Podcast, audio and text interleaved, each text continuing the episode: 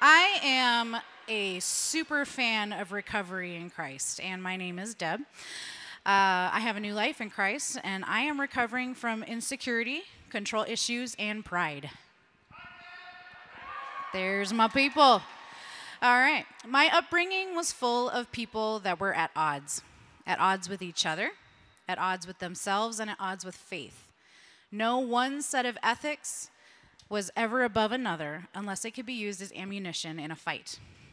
God was viewed as a distant legend in our home, and when I was young, we attended church, enjoying its regular, like, social perks and such, but I've never prayed or read the Bible with either of my parents. I desperately wanted to please my family from a young age, having little time with them due to their work schedule and daycare arrangements.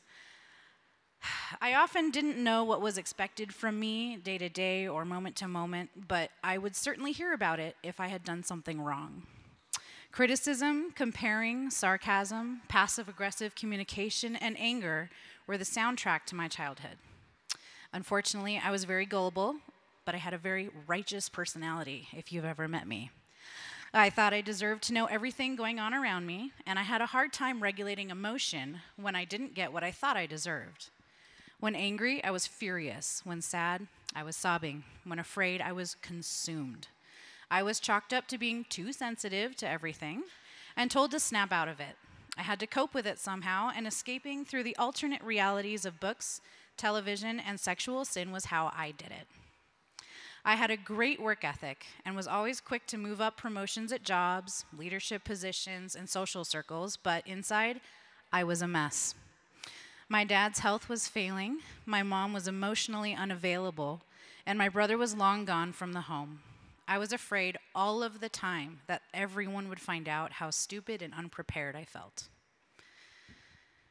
You guys are quiet.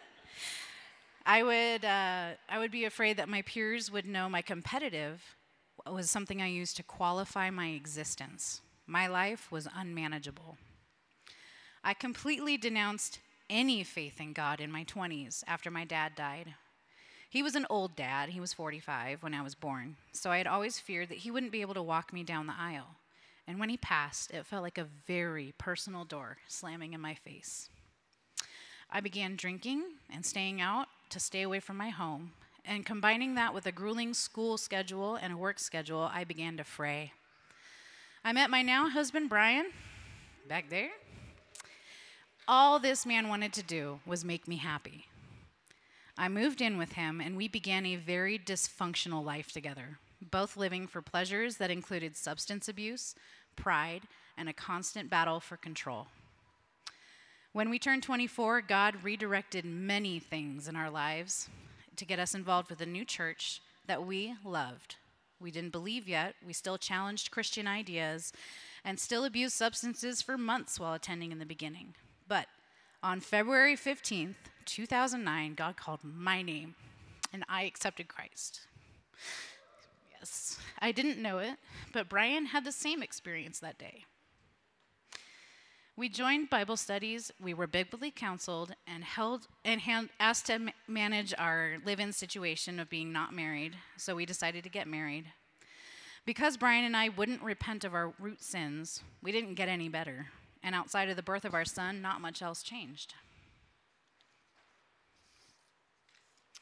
Our relationship began coming to a head about five years later. We had moved many times, and the church in our neighborhood had a recovery program a lot like regeneration. I knew it would fix my husband and probably help myself in the process. We went a few times, but Brian dropped out, not wanting to change. I went a few more times, but I was drowning in depression at home and battling to keep my own rage in check while raising a two year old. One day during a tantrum, I snapped and had a very low moment when I slapped my son. I didn't damage him, but I knew I was out of control that my life was out of control, that I didn't need to fix my husband. I needed to get help for myself. So I kept going. I began to rely on Jesus instead of external things for security, and Brian could see the differences in me after a few months.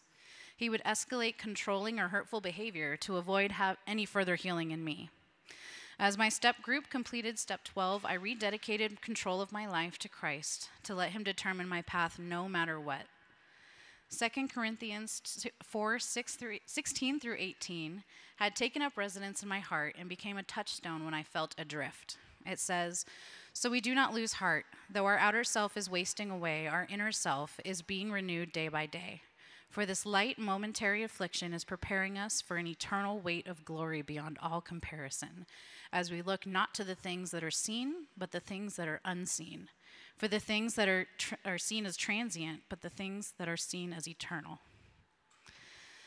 So that night after the dedication, Brian began another insane cycle of argument, which escalated as I refused to engage, prayerfully walking out the tools I had learned and leaning on the Lord as I tr- uh, the Lord that I had come to trust. In my heart, I heard, "Go, I've got this." So I took our son with me and we left. I felt no hatred, only pity. I wished Brian to seek community in Christ and then cut off communication with him entirely.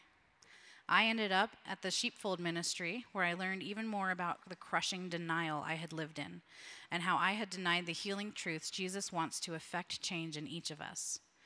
Through brutal honesty and God's sweet, sweet mercy, I have been sober for seven years since the sheepfold.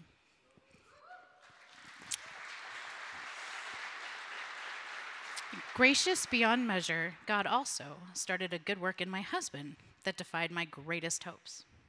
We began steps to reconcile, and eventually, God called us to leave, leave our unhealthy life, including family and friends, behind. Cody was where he called us to. Though we found a church body we truly loved, we missed the authentic accountability of recovery and felt the need for change. Outpost gave us that sense of Christ centered community we needed through the core values, and we dove in. I knew Regen was a future opportunity to serve in my favorite way, and I volunteered to help in any way possible once it began.